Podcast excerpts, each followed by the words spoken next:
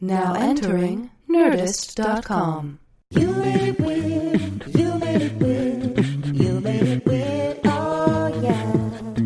You made it weird. You made it weird. Yes, you did. You made it weird. Oh yeah. You Made It Weird with Pete Holmes. What's happening, weirdos? If you're hearing this the day it comes out, I'm about to be in West Palm Beach, Florida, this Friday and Saturday. Uh, I'm, go- I'm coming out with the great B- uh, BJS, Brent James Sullivan, one of my absolute favorite comedians. So please come out to that. If you are in the Florida area, I suppose the Georgia area, South South Carolina is near yep, near Florida. yep. And then uh, San Diego, we got a live You Made It Weird, a live You Made It Weird in Montreal. Then we have Houston, Dallas, Toronto, and a live You Made It Weird in Toronto. And then all the way out in October, we have West Valley City, Utah, coming back to Utah to do uh, Wise Guys. All of those dates are on PeteHolmes.com. Like I said, this weekend is uh, West Palm Beach. Please come out to the Improv, San Diego, Montreal, Toronto. You got it. You got it. You got it. You got it. You got it. You got it. You got it. You got it. You got it.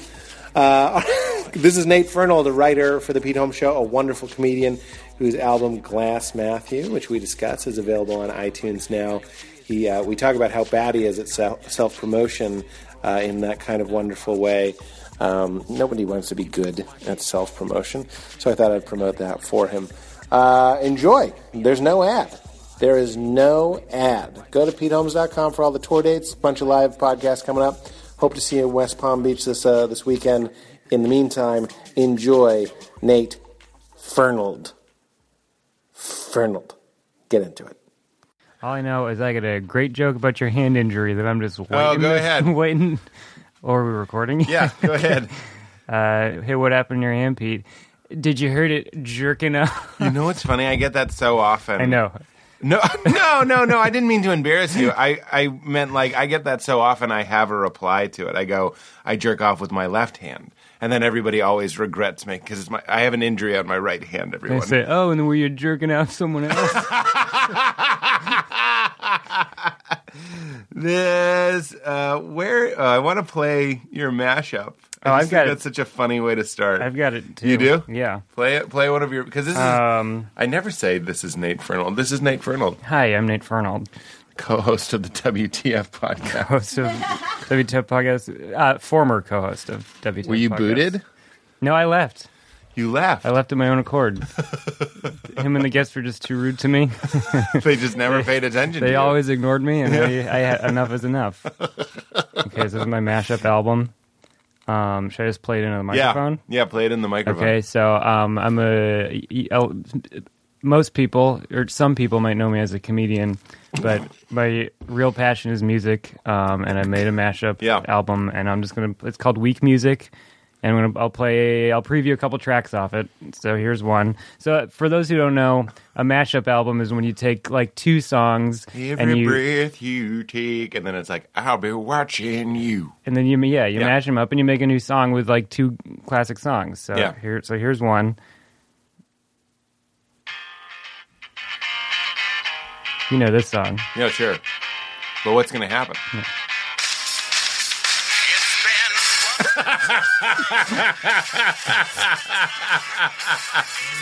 and now you mailed that to me, and I listened to the whole thing, and it's just the entire song "It's Been" by Bare Naked Ladies. Yes. It's barely a mashup, and, and you really, I clicked on it like, all right, Nate, It is Like, I absolutely a humored you. mashup. That's barely a mashup. I'll play a couple more preview tracks. Uh, do you like the Beatles? sure. Well,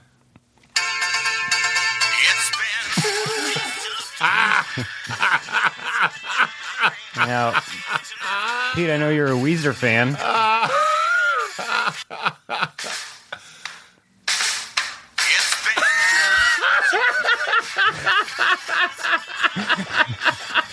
Uh, do you like the show Friends? Is that a show you Yeah, I like? watched an episode of Friends last night.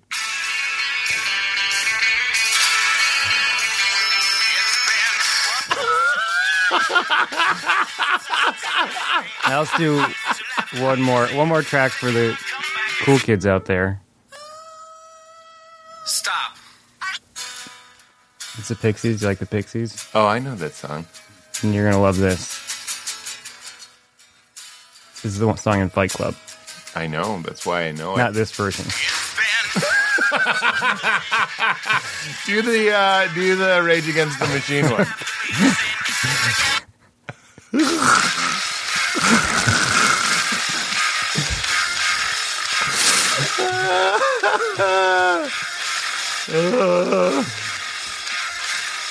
well, it makes you wait for it. They need to look something up as this plays. You do? Yeah. What's that? Oh, you'll see.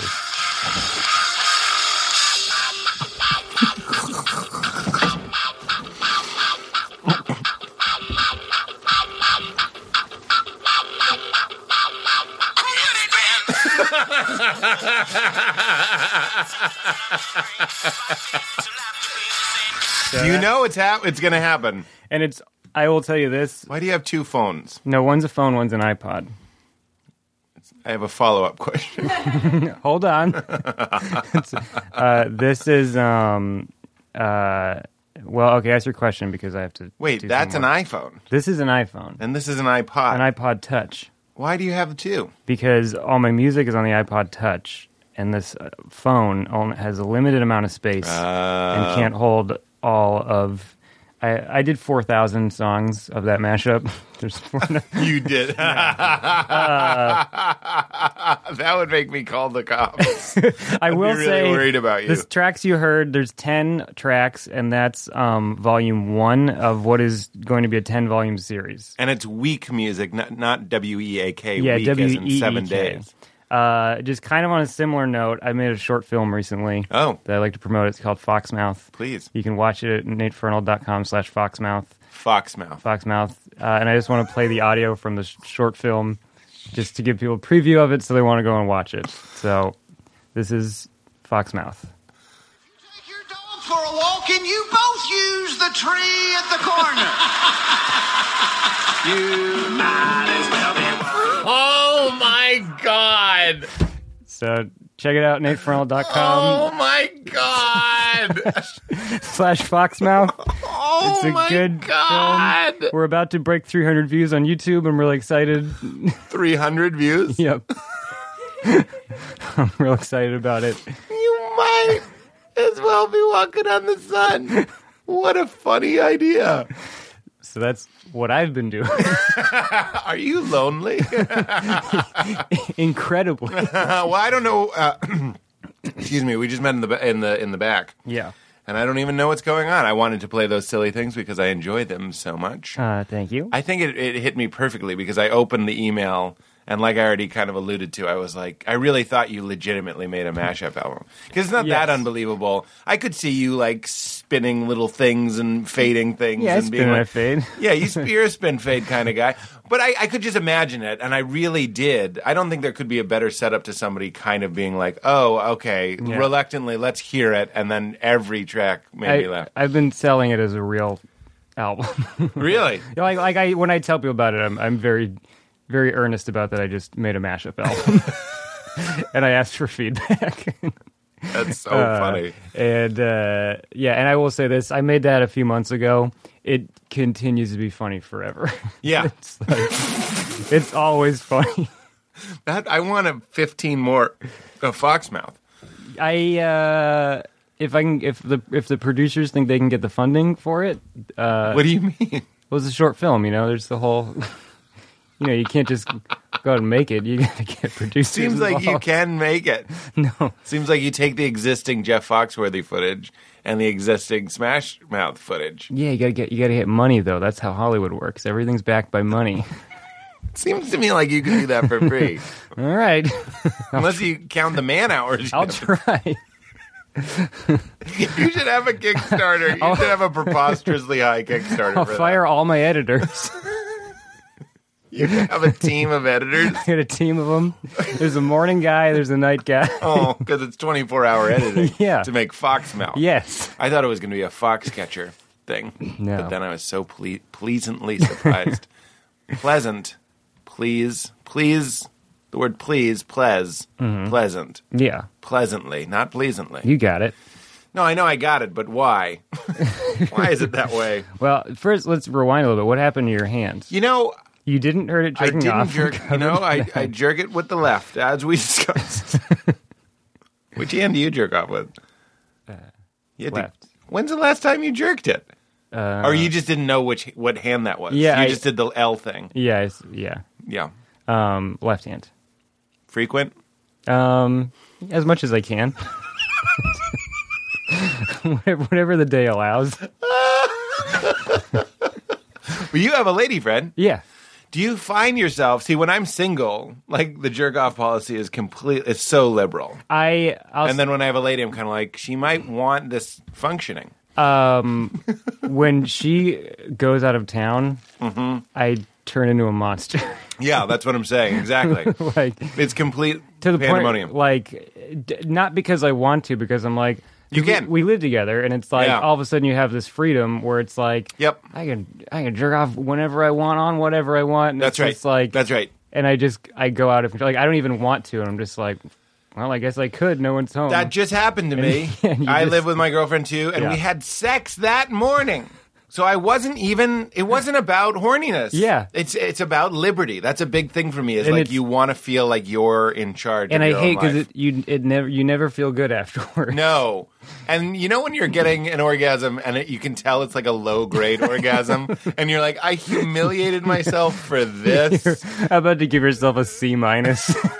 It's like a sneeze. Some sneezes are fantastic. Yeah. Some ear cleanings are fantastic. Sometimes you put a Q-tip in there and you're like, Um, You know, I get they, it. they say that uh, sneezes are actually considered tiny orgasms. Is that right? Yeah, and I don't like that because uh, that means my cat gives my girlfriend more orgasms than I do.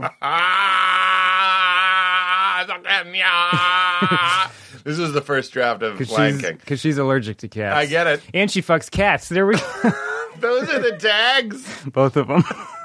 I think I'm going to end up doing my whole set. And I mean, very good. no, but you know, uh, I've never, I've never. we talked a lot about jerking off on this podcast, but I've never talked about the quality of the orgasm and when you realize it wasn't worth it. Yeah. You know what I mean? Like you were hoping for one thing. I find when I jer- jerk it to my mind, it's way better than jerking it to some sort of pornographic material. Yeah.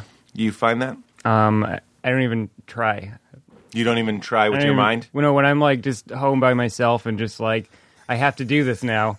I just like, I don't even, like, it's more of like a speed, speed thing. Like, a, s- you know, Wait, you just want to get it over just with. want to get it over with. 'Cause So does that mean you do use pornography or you don't? I do. You do because you just want it to be as fast as Yes. possible. You want the in and out version. I need to get back to my day yeah. before I inevitably do this three more times. Well, we'll disrupt. Like if you're writing something or working on something Yeah. alone. Roger Hales, a very funny guy, had a very funny bit about he's his own boss and he has a very lenient masturbation policy, which is really funny. and I also convince myself, I'm like, well, then I'll be more relaxed and I can like write better. And it's like, no, then I don't think it's true. I Yeah. think we're so much funnier like facing into the wind. Yeah. You know what I mean? So the idea of like scratching every itch, like you should be like a little bit hungry, a little bit hungover is good. You're not a big drinker, right? Right. But like if if you have some if you're off in some way. Yeah. Not that you've you've been hungover. Not really. Really? Never? Mm. Yeah. No. Never been drunk enough to get hungover? No. Have you ever been uh, drunk? And I'm not saying this like a No, kid leaning on a I've, uh, on a brick wall with a torn I've- leather jacket. I've never really had. More, Hey, Fernald. Sorry. you want to get wasted? Yeah. Don't you want to get wasted like the cool kids? My mom says it's bad, we fan over. She's right there. and she calls me a pussy. Yeah, but you're just. It seems very natural for a fella like you to to not drink. And what I mean is, you, it doesn't seem like. You ever meet somebody and they start smoking and you're like, you don't look like a smoker. Yeah. You don't feel like a drinker. Like you're silly. You go to parties and dance and Yeah. socialize. Like you, you're you're one of those guys that doesn't f- have the hook in him. yeah, I'm the. I will be the best dancer wherever I go, s- sober. uh, and that's, that's It's funny because I come from the tr- the church tradition where I'm like, that's the lamest. See, when you say it from a pure place of silliness, you know what I mean? Mm-hmm. Of, of purity, just being like, what is your hang up? Like, why do you care what people think? Let's just have fun. Yeah. Why do you need this liquid excuse to have fun? I feel I I feel there's like a Mormon element to that, and you're not doing it in that way. Yeah, no. But that dings my religion bell. Yeah, I um, and it's interesting because I've never really been drunk. Like, n- not that I'm like actively trying not to or anything. It's just like I I don't know. I've never been like, yeah, I guess I'll do that. More, it's, it's mostly like a m- a, a money thing where it's like a drink costs eight eight dollars. like That is insane. Um, You've never been at a party where the drinks were free? Like a house party? there's parties where drinks are free. I appreciate what are parties? You've been to Joe DeRosa's house. he has a little bar. That's true. You can you can help yourself to that. Yeah. Like um, like Mad Men. Uh, So I do think that's interesting, but it just shows to me how little it makes sense to you. because like somebody f- like me that's like, "Ooh, alcohol is a cool thing." Like, you know, it's worth $8 or you'll find a way to get it yeah. for free. Like I've never said I'm never going to drink. Like like I'm always like yeah I'll drink sometime, but Yeah. it, it just hasn't happened yet. You- so what is your drinking experience? Zero? Pretty much zero. Like I've had like sips of things to taste them, and they I never like how they taste, and it Yeah. pretty much stops at that. But so you've never felt it. You've Right. never felt like that slippery sort of inebriation, early inebriation, No, mild inebriation, a buzz. but I have taken Nyquil, which I, from what I understand, lot of is alcohol in there. Very similar. and dude, I love it. You love NyQuil? yeah, uh, I, the- I think the first like, so Do I, you love NyQuil? I think I do. Yeah, You're a syrup guy? I don't do it often. Okay, I actually I I don't like taking medicine really. Like I'm I with you, I sure. try to avoid medicine as much as I can. Yeah. Um, I don't like just in general. Like I'm scared of it. Like I'm scared of like It is a strange idea. yeah. Like I'm scared of most drugs. Like putting a thing into you that like Does a thing. does a thing that that just scares the shit out of me so much. I'm I'm interested in unpacking that because I Yeah. completely understand. I took an Ambien recently because I uh, flew to Florida. Mm. I just got back from Florida actually yesterday, and the time difference. Yeah. And I wanted to kind of like adjust. I was also just incredibly bored, Mm. so I took uh, like the smallest dose of Ambien that I just happened to have in my bag, and I was like, "This will be great." And then the next day, I, was, I just felt fucked. Yeah. the whole day I was like, "What the fuck is wrong with me?" That was me when I took a um what do you the motion sickness pills. oh yeah, Uh, I took one of those ones and it just destroyed me for like 48 hours afterwards. what is that called? That's gonna bother me. Uh, Dramamine. Dramamine, which sounds like a cough medicine. Yeah. Dramamine. So the which first sounds like you would like it. Yeah. the first time I ever took um, it was Tylenol PM actually. Uh, I went out to visit my girlfriend's family, uh, and they live in Salt Lake City, which is the first time I ever went to meet them. And there's a really high elevation there. Yep. And some people are prone to elevation sickness, and of course I am. Uh, I was just gonna say, yeah. I didn't I didn't know I didn't know I was going to be, but I went there and all of a sudden like it's basically like a form of dehydration, like just being like it just I was just there, man, Yeah. and I actually felt it. it's yeah, and I it's felt like- it in Denver. How too. long were you there for? I was only there. Uh, well, I was in Denver, and then I went to Salt Lake. So I was Okay. in two high elevation places for two nights. Okay. and I 'Cause, felt like, it a little bit. Cuz I'm usually fine for like the first 24 hours I'm there, but then that's when it like starts to hit me. I hear that, but Yeah. talk about taking something into your body that's doing something. Yeah. that's what kind of fr- frucked me out. I'm having I smoked pot last night, so I'm having this kind of weird. That kind of freaked me out about like when I was in Denver. I was like, I'm not getting enough of it. Like I felt this sort of like shallowness to my breath. Mm. Yeah. and, then I- and that and that's kind of like trippy in the same way that you put a Tylenol PM and it does this thing. You take air in and it does a thing, or you Yeah. take food in and it does a thing. The whole system is very strange if It's- you look at it. So the first time I went there, uh You'd so- think would just be good, yeah. Yeah. right? Everything should be good. I just mean I think you should be like a Pac-Man that doesn't even need pellets. Like, Yeah. Why is the system rigged that you need to like keep doing I know. something to su- 'Cause survive? We all have weird genes and everything's all messed up. yeah, Uh, the whole system's fucked. Yeah. When that first amoeba, like that single cell thing, turned into a double cell thing or whatever, you know, evolution. I don't believe in it, but I've heard it. You know, they don't know, Nate. Uh. You've said you don't drink. You, your girlfriend's from Salt Lake City. I know. And you love to dance better than drunk people. I know it's. uh I am a Christian boy. No, you're not. I'm like ninety percent you're not. Are you? No, well, I'm you not. are in your behavior. in my behavior. Yes, You are what uh, twenty-one-year-old Pete would consider like a very, very good Christian. You know what I mean? Like I have no concern for your beliefs or your in- inner world, but you're killing it for I will Christ. say this: none of my friends are ever worried about me. yeah, I love that. So- you and Matt McCarthy, even though Matt McCarthy, you know, smokes a lot of dope and stuff, uh, like I think uh, he used to. Um, you're like a pizza and soda kind of guy, and I love that. There's something very comforting I'm, uh, about a guy that's like, give me some Captain Crunch and some, you know, I actually this is a this is a common misconception about me. I actually eat pretty healthy. is that right? Yeah, I Oh. do eat a lot of pizza. I I, don't. I, ju- drink a lot I was of basing soda. that only on the fact that I know you love pizza. I do love pizza, and So that's keep Captain Crunch that's out my, of But I do eat Captain Crunch, like not every day. I understand. Like once every few months, I'll be like, all right, I'm gonna be a bad boy today. It's time for And the then- crunch. Yeah, yeah. Let the captain in. let the captain. That in. should be their whole adult campaign, like kind of like Captain Morgan. It's like let your captain out. Yeah. It's like let the captain in. You've got that Captain Crunch connection. I Remember the- do. yeah. I remember on the show. Well, Nate wrote on the show, and they sent they sent us a case of Captain Crunch. Yeah. which I didn't touch. I touched a lot of it. I know. I put I Put it get- right back in the box. But I I've- touched every piece. I never felt more like a, a boss, literally not like a Kelsey Grammer, like boss, or like the way people say that. I just meant I felt like an employer when I took the box of food that I wouldn't eat and gave it to the writers.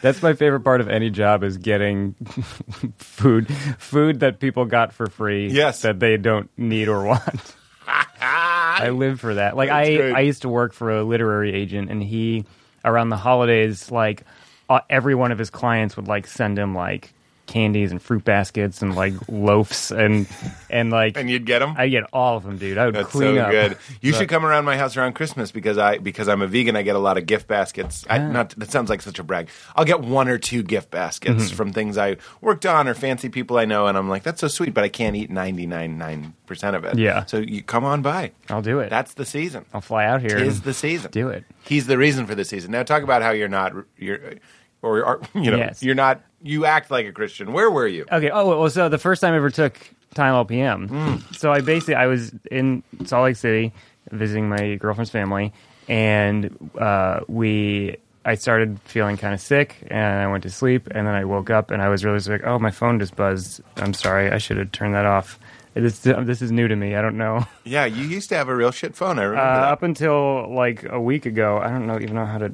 And why didn't you splurge for the bigger Put it on the chair. storage so you could have one fewer thing? Because that was the free version. Here, give me your phone. okay. Yeah. Turn it. Turn it off. I'll just make it so it doesn't ring. Okay. It depends on which software. This is a nice phone. You just hit that. Boom. Oh, a little Turn moon. that off and that off. Oh, that's what the moon does.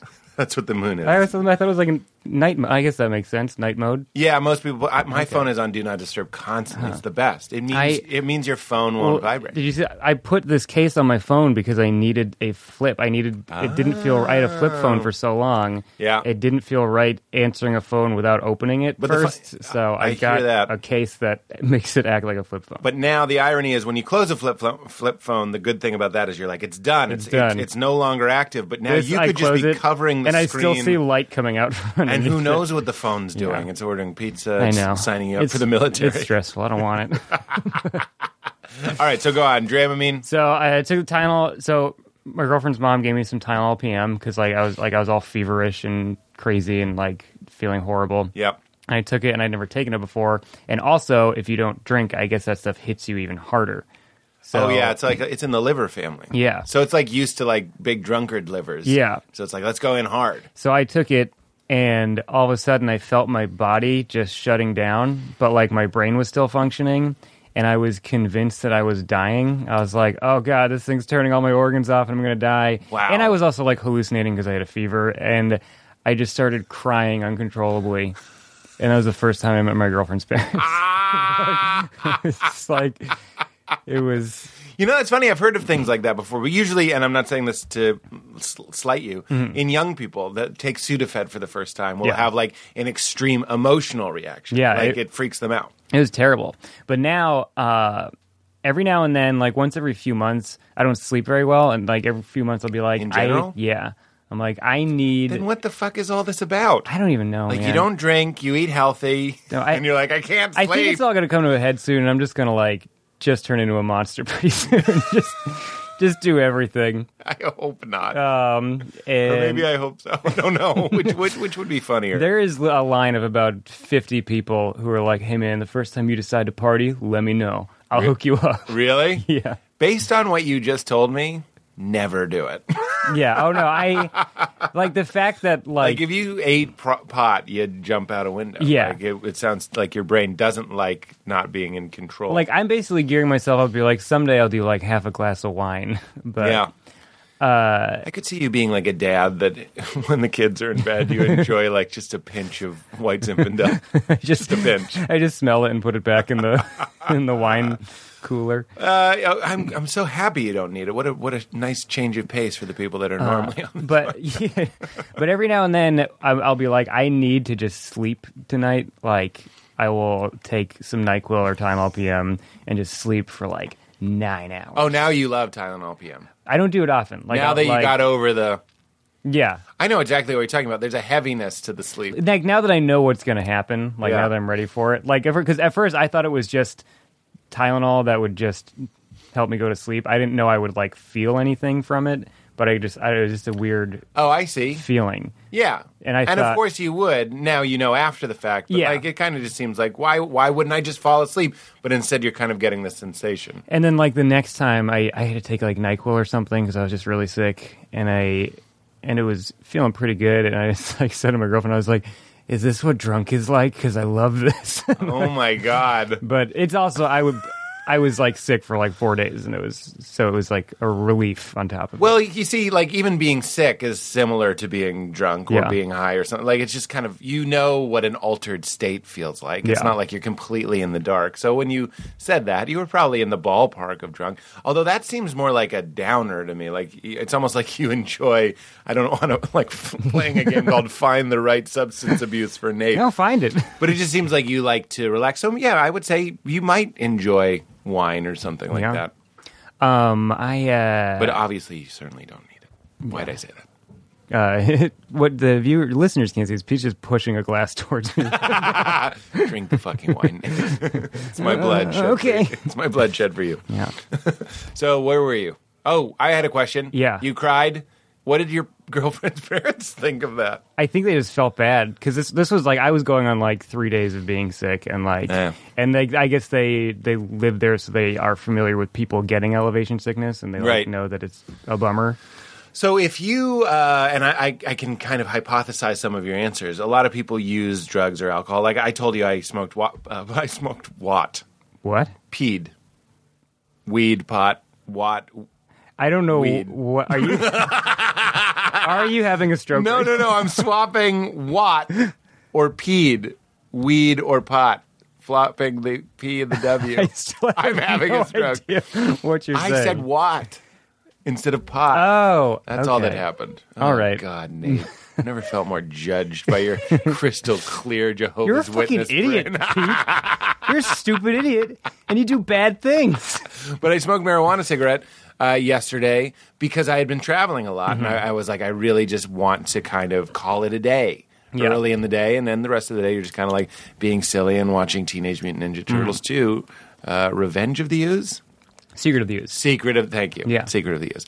So that was that was like a fun time, and I really enjoyed that. So what is it that you do? And maybe the answer is just dance. Uh, this is going to sound like the lamest thing in the world. I'm just wondering. but, uh, everybody needs time to like shut their brain. Oh, I, ha- I have my thing. Yeah, hit but it. I feel like before I say it, I need a puka shell necklace and some dreadlocks.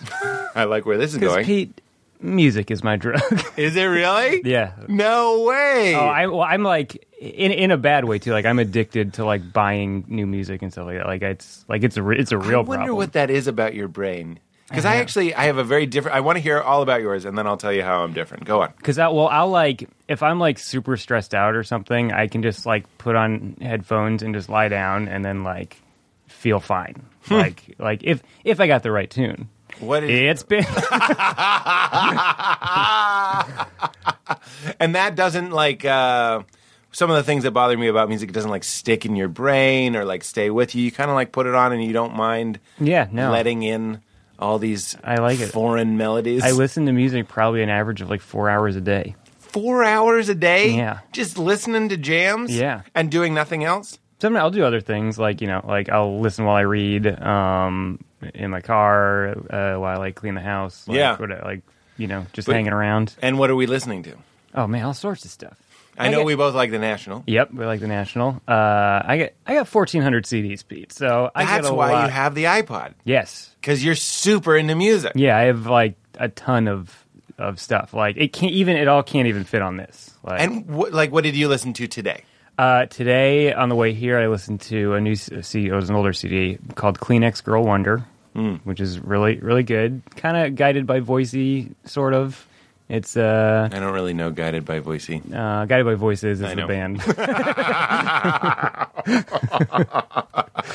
kind of Uh, like lo-fi pop music. There's all short songs. There's like 27 of them on one album, Hmm. and it's all about a, a girl that broke up with him.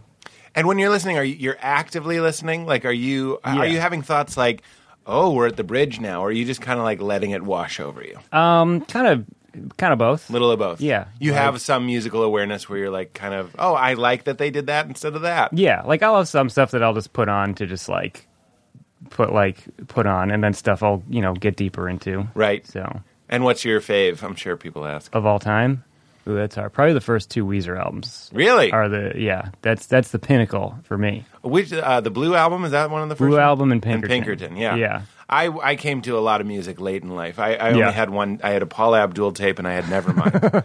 that that was all I listened to until I was like eighteen. I was like when you said Paul Abdul, I was like, oh, is it because you're a Christian? You weren't allowed rock No. music, but then you said never And mind. I listened to Nevermind. Oh, And my brother was next door, you know, the bedroom next door. Mm-hmm. This is a different unit.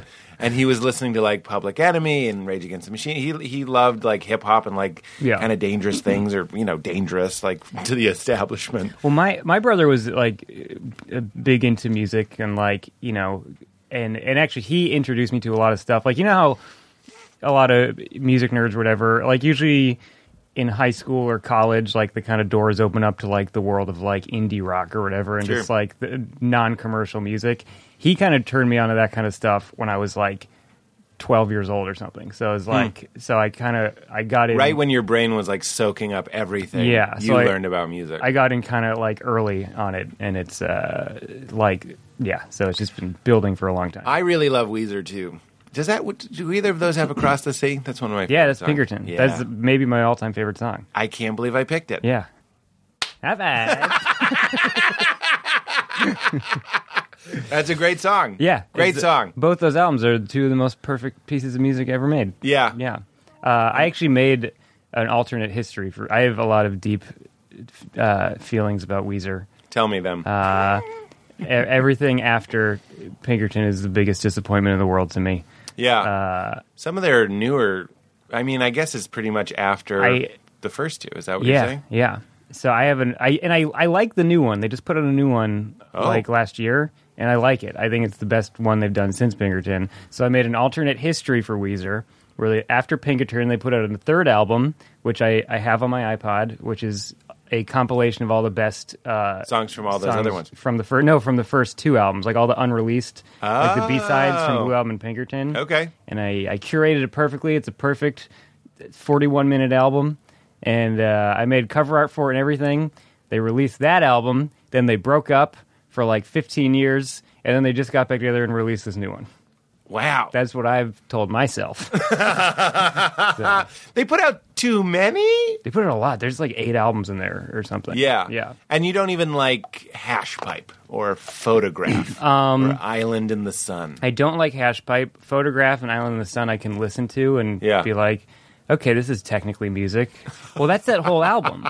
that whole album is literally it's technically music. Is what like he. Do you know the story behind Green Album? No, hit it. So Pinkerton, he like put his whole like l- like emotions and everything into it and really like put himself out there and then it was like panned and it didn't really sell well Pinkerton didn't yeah, tell them? Yeah, it like it got really popular years later. Um, so it kind of flopped, and then he was like, "Oh man, I tried so hard and no one liked it." And then he went to college and tried to develop a formula for music, and he stopped writing personal lyrics, and that's what the Green album was. And if you listen, if you look at the track list, every song is almost the exact same length long. He like studied popular pop songs and like broke them down into a formula, and like and that's why all the guitar solos on that album are just the verse but played on a guitar, and there's no like actual A medley. soloing. Yeah, Yeah. and it's uh, and it and it's This is making my dick soft. yeah, and it's like fine, like you can listen to it and be like, okay, this is pleasant. But then it did great and became really popular. So he It was- did? Yeah, Green Album did really well. So he was like, "I- okay, I guess that's what I'm supposed to do then. So he just kept doing that. I'm embarrassed that I like any of those. it's fine. Like it's not a bad album. I, I, I just Like, because of the math of it. Yeah. I feel like you've cracked the code. It's- I guess they crack all sorts of codes. They figure out the ice cream flavors that we like. and Yeah. the fake smoke on I'm- burgers and stuff. I'm obsessed with Rivers Cuomo. Like I, I, I, I read the Pinkerton Diaries. Is that his book? It's his book, and it's like it's basically all his like journal entries and like letters that he wrote to his family between Blue Album and Pinkerton, and just like you really get in his head. And uh, I read like every interview with him. I'm, I'm fascinated by him. Why? Because I think he is one of the I think he's one of the greatest songwriters of all time, all of history.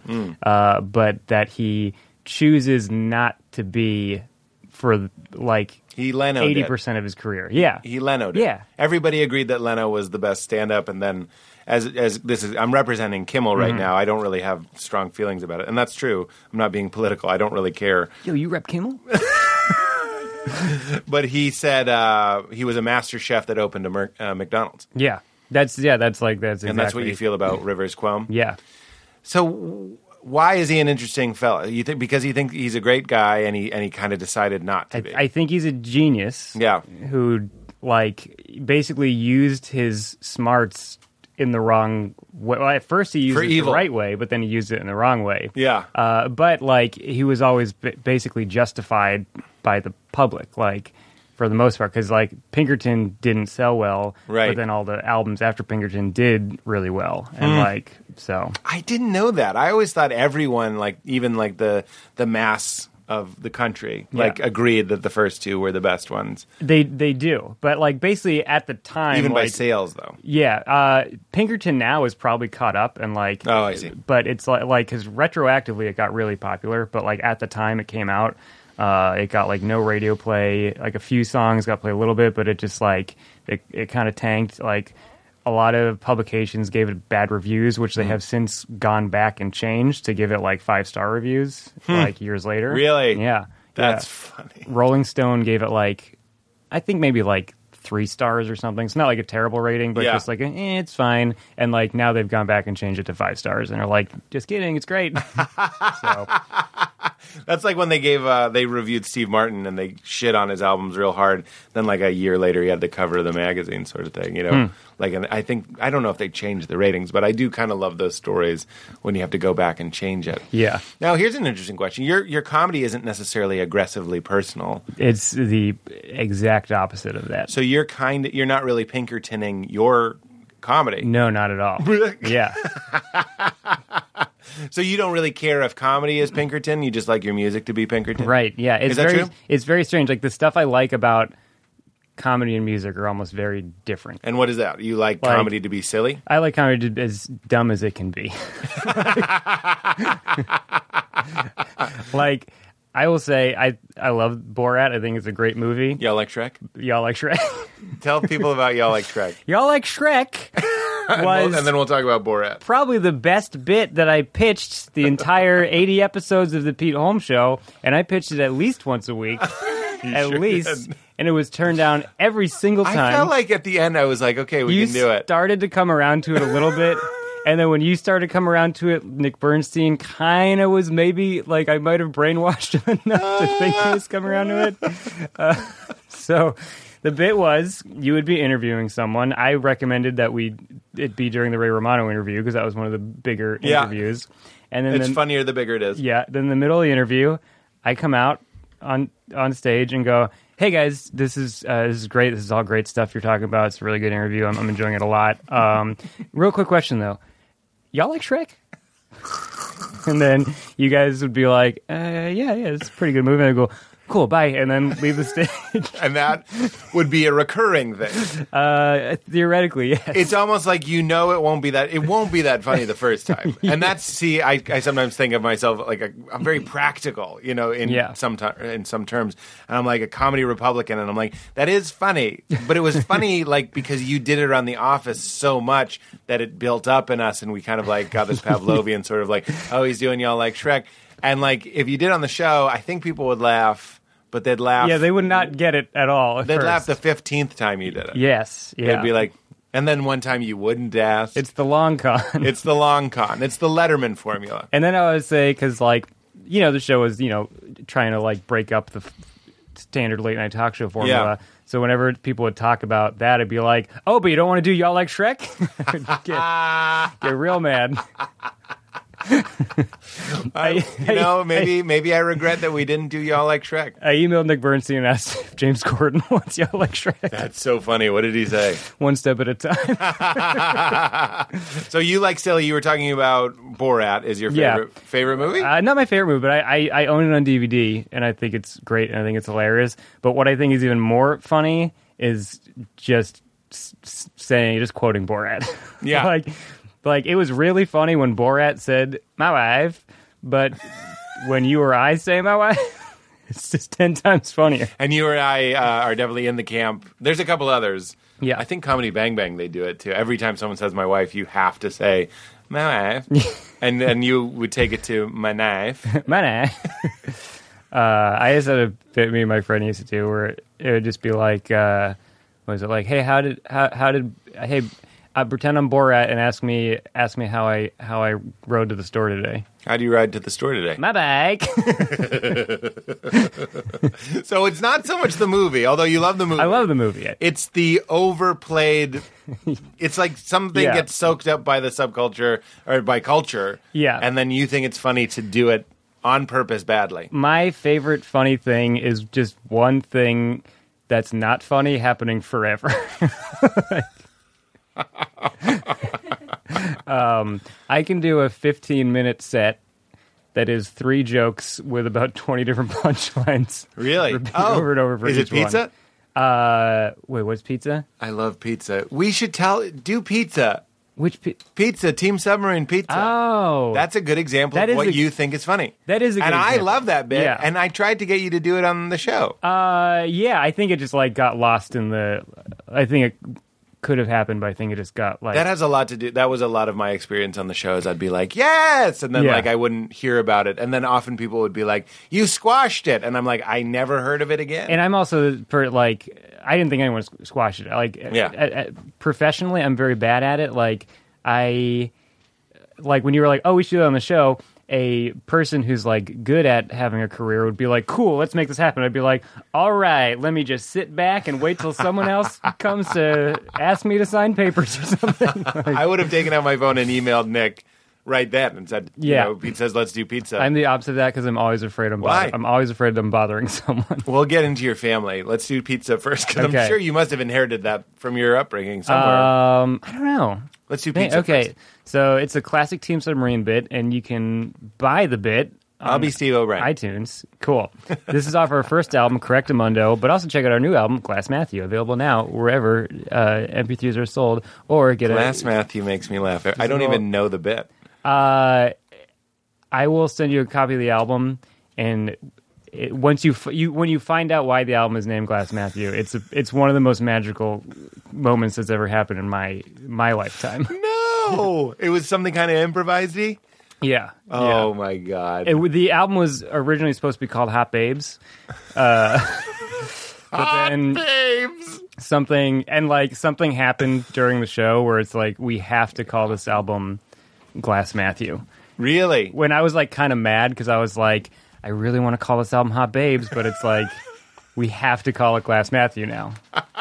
So I think it's a great title. it is. It is. It makes me want to listen to it. Do you want a coffee bean? no thanks. Go Uh, I on. don't. I don't. I'm not really a caffeine guy either. Yeah, I, I believe that. Um, As I'm making a Manhattan. yeah, I, get- I get you, Nate. Just I pu- get you. Pushing a cup of coffee towards me, dumping wine in it. uh, okay, so here, so let's. All right, we'll try to do the bit. uh, I'll try. You can be Steve when I'm falling short. Okay, so uh, hey, you know, so we we've had to take on some extra jobs this summer, Yeah. uh, and I recently got a new job uh, to write a, a commercial jingle for a new pizza place. oh, really? yeah. Oh, that's great. You wrote some jingles for a pizza place. Uh, yeah. So so the jingle for That's the pi- fun. pizza place is uh, that I wrote. Here it is. It goes, na na na na. Oh, give it to me. what? That's the slogan for pizza? Yeah, give it to me. Give what to you? The pizza. No, but if you're writing a slogan for pizza, you should say, like, give me some, give pizza to something. No, it's implied in lyrics. So then this would be the point where Steve explains, "Hey, how about you make like a parody song?" You should do like a parody song, something Yeah. that kind of like catches the uh, pop interests. And then he gives the example like, "Hey, you know the song Are you ready for some football? You know, like that song. Are you ready for some football? You, Oh. Okay, could- you so could like do- you swap out the word and make it about pizza. yeah, you okay. can make it about pizza. That way, people know you're talking Okay, about so, uh, pizza ready for some football. pizza. uh, no, no, no, no. You can't. You can't say pizza ready for some football. Uh, it sounds like it's about football Yeah. for pizza now. uh, Pizza ready for some football. Give it to me. No, it's still not clear. What do I explain and then, now? and then I, oh man, it's been it's been a while, but then I think you recommend another song, um, like oh, you recommend Cheryl Crow's "All I Want to Do Is Have oh Some yeah. Fun." Well, you know, you should do something that people know and, and, and make it a parody, kind of like Weird Al a little bit, but for pizza. Okay. Uh, Like all I want to do is have some. Okay, okay, the Cheryl Something like Crow. that. So you're like a pizza wanna do is have some fun, No, Why would you? All I want to do is ha- pi- pizza. Want to and do? then uh, uh, pizza. Oh, and actually, I skipped a part. There's a earlier when I uh, when the orig- original song is "Sha na na na, give it to me." Then Steve's like, "No, that's a bad song." Like, okay, how about this? "Sha na na na, give it to me uh, for free." and then he's like, "Is the pizza free?" I'm like, "No, why would it be free? That's a terrible business plan." And it's uh, Na na na na na. Uh, Give it to me. for free. and That's and then so good. I don't even know how it would get. It, it's like an eight minute bit. yeah, I It's a know. Very long bit. And I've seen it live, and then it ends with kind of like a. It ends with Yeah. for free, and Yeah. everything kind of comes together. Yeah. But the point is that you're just being the comedy idiot. yeah. So everyone go check out Glass Matthew or no, check out that's off Correctamundo. It's on. They're, all, they're both on iTunes. You can stream on Spotify, but just buy them You still get paid if they stream them. barely. Um, just buy them. they're cheap. Oh, but oh, here's this. Just buy. if you go to our website teamsubmarine.net um, you can buy our new album for it's like seven bucks on cd physical cd and it comes with a free copy of correctamundo with the pizza bit on it so seven bucks you get two albums Mm. That's less than the price of a piece of. football So all right, so let's unpack why you're such a weirdo. but just seriously buy pete tell your fans to buy the albums no, I can't. we're really in the red on these things we gotta, we gotta get in the black we self-released them and we forgot to tell people that we've released Is them that true? basically. It's just the thing, like I said, where like I was like, I don't want to tell people about the album. It's uh, I feel bad, so we just What is that? I don't know. And Steve's the same so way. polite. So like we released these two albums that we put a lot of work into and we're really happy with, and then we just like didn't tell anyone about them. Why? I don't know. I understand, like, you know, it's funny speaking about Letterman and Conan, actually, too. If you watch their Charlie Roses, their, like, kind of serious interviews, they both talk about having that sort of politeness where they don't want to insist themselves on anything. Yeah. Letterman actually talks about losing his show, you know, to Leno. Uh, to being kind of like a polite issue where he was like, I don't want to go in and be like, listen to me, motherfucker, you give me this and this is what I deserve and make it happen. yeah, yeah. And I understand that. I had a really hard time doing uh, promos, which people still come up to me and say that they hate uh, the promos for the Pete Holmes show. Like the advertising of it, there's nothing funny about advertising Yeah. or admitting like we're doing this for commerce, you know, Yeah. or plugging stuff. It's very, uh, it's not gauche. It just feels grotesque. I know, and it's like, and there are some people who are so good at it, and Yeah. it's like, and I'm just like, like even sending a follow up email about something, like I'll I'll sit on it for like a week, be like, well, m- maybe they're doing it right now, and if I send them a follow up email, they'll be like, I'm doing it, and it just Right. yeah, and I like, That's interesting. I get that. I'm getting a little better at it, but like, yeah, like it's it's Well, it's I think really what hard helps for me. me. get better when you said follow up email. What helps me get better is when I realize how much a follow up email makes me do something. Yeah, same you know here. What I mean, I'm like, oh, that that was helpful. It wasn't too much. And I'm like, like, I will sometimes email someone about something and they won't get back to me. And I'll be like, well, they hate me. I guess I'll never email them again. Yeah. Uh, but then I'm like, oh, but I I don't respond to any emails. like I have, That's right. I have so many things marked as unread in my inbox. And Yep. I'm like, I'll me get to too. that later. Me too. Yeah. Uh. Dozens and dozens and dozens. but if I write someone an email and they don't write me back, I literally I just did this today. I was like, they never got back to me about that thing. And then I was like, I did tell that story about having that uh, sex with this person and it, it was weird cuz she she like had Xanax and and wine and and I it was like this weird sex story. Hmm. And then I was like, "Oh no, they think I'm a creep." I didn't give someone Xanax by Yeah. the way. They were like, "Let's drink Xanax and wine." That's the story. I like there are times where like I look back and I'm genuinely surprised that like Team Submarine was never on TV. I was like, oh, we were kind of like. We were, kind we, there was like a period where we were like doing all the shows and like doing Yeah. great on all the shows. Yeah. And I think so much of it comes down to it is we were both just like scared boys when it came to like anything, just like literally sending an email. Like, That's funny because i- it's like you're in a band because your Team Submarine is a two man thing, you Yeah. and Steve O'Brien, and neither of you is the John Lennon or, the, or the, whoever it was that was steering the Mm-hmm. Beatles.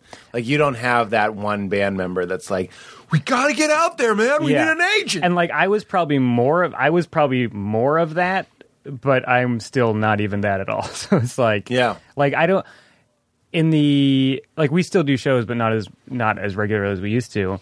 Uh but in the entire like 8 years that we were like regularly performing I'm not sure we ever sent an email to book a show. Like we would and it's like and we did a lot of shows, so we would be asked to do shows a lot and it's like, "Oh, that's great." But we would never like email somebody like, "Hey, can I do your show?" Like Right. unless it was like we were coming to LA for a few days, like Sure. but like in New York, we like never emailed people to like do Hmm. their show. Interesting. Yeah. And you think it is kind of out of that over politeness, Yeah, it was just like, well, if they want us on the show, they'll ask us. And which isn't how the world yeah, works. and now it's like it- now in my head, I'm like, oh, is that is that more like en- entitlement than politeness? I'm not like I well, now you're worried that Yeah. you're not being polite enough. like was I just like, yeah, you should ask me to do your show. Like, Yeah. it's uh, so, but yeah, like But it is interesting to see how that, that you don't look at people that way. It's kind of an Not at all. absurd fantasy to think that people are looking at you that's- that way. And just to think that people are ever thinking about me at all. right. Well, you know, it's funny. That's one of the lessons or whatever, or it's something that I've seen people that drink figure out, which is if you did get drunk, it sounds to me like you're like me. The next day, you might do the replay thing. You wake up kind of like seven, eight in the morning, and you're kind of like, was I okay last night? like, I, I had all that wine and Xanax. And then I went up to that person and I was probably like annoying and stupid and they probably hate me now. And then you realize after doing that a bunch of times, it's like, no, everybody is fine. Everybody knows Yeah. you're fine. And the big headline is maybe you were being a drunk idiot, but like nobody's thinking about you nearly as much as you think they are. Like, because they're not thinking yeah. about you at all, Yeah, probably. like uh, me and Steve had this thing in in Chicago. So when we both got to Chicago and started hanging out, he was like just kind of discovering drinking. Like he had like the first like freedom for the first time. Yeah. and he drank a lot. And I actually like we joke about how I was actually friends with drunk Steve before I was friends with sober Steve. And uh, and which Oh, I've heard this. Yeah. I've heard about it's drunk two Steve. very different people like he's a completely different guy. completely different person. and like Steve O'Brien's an awesome dude, and Drunk Steve is. I don't want to say sleazebag, but he's he's just a lot of fun to hang out with. like what do you mean? Uh, I uh, I don't want to like tell all Steve's stories, but he like he one time couldn't find his metro card and he like crawled up underneath the tracks like to get on the train and actually put his hand on the rail and got zapped and fell 15 feet to the ground and lived and uh Excuse me? yeah he was a madman in chicago Wait, he dropped his Metro card no on the he couldn't track? find his metro card to get on the train so instead of like hopping the turnstile or whatever or like finding money somewhere he just went over and like crawled up the pole like to the elevated train and just like climbed up underneath through the tracks to get on the train See, none, I, if if you're like me, I wasn't picturing an elevated train. We're in Chicago. Oh, and He yeah. had to like he couldn't get in the turnstile, so he climbed up a pipe. Yes. and touched the third rail and and got zapped and fell to the ground from from the train track fell fell to the ground Woo! and food juice. so he doesn't remember most of the stuff we did in chicago like ju- Wait, just- you were there with him, obviously. You saw this happen. No, I didn't see it happen. Oh, but God. I I found heard about it the next day. He was covered in dirt. um, and so we have this thing now where whenever I start a story of like remember when, he's like, "Oh God, what's he gonna say?" Oh my god! Because I will like bring up things uh, that he doesn't even remember he did. Yeah. but it's like. Yeah, it's fun. That's pretty wild. Yeah. So okay, l- I- I'm interested in this politeness, and I'm interested in this kind of clean living, Mm-hmm. both of which are fine. The politeness seems to be more of a problem. Oh, it's a than the- big problem. It's a and the huge. clean It's a, it living. is probably my biggest problem. Really? Yeah, like I don't think clean living is a problem. No, no, Like, no. I just mean that's weird. Yeah, like I'm not missing out on anything. Like I'm not like I'm not going to go to that party. There's going to be beer there. Like, Right, right, and right. the why why is that my go-to voice for me? Ah, my mom said it's not okay. I gotta go home.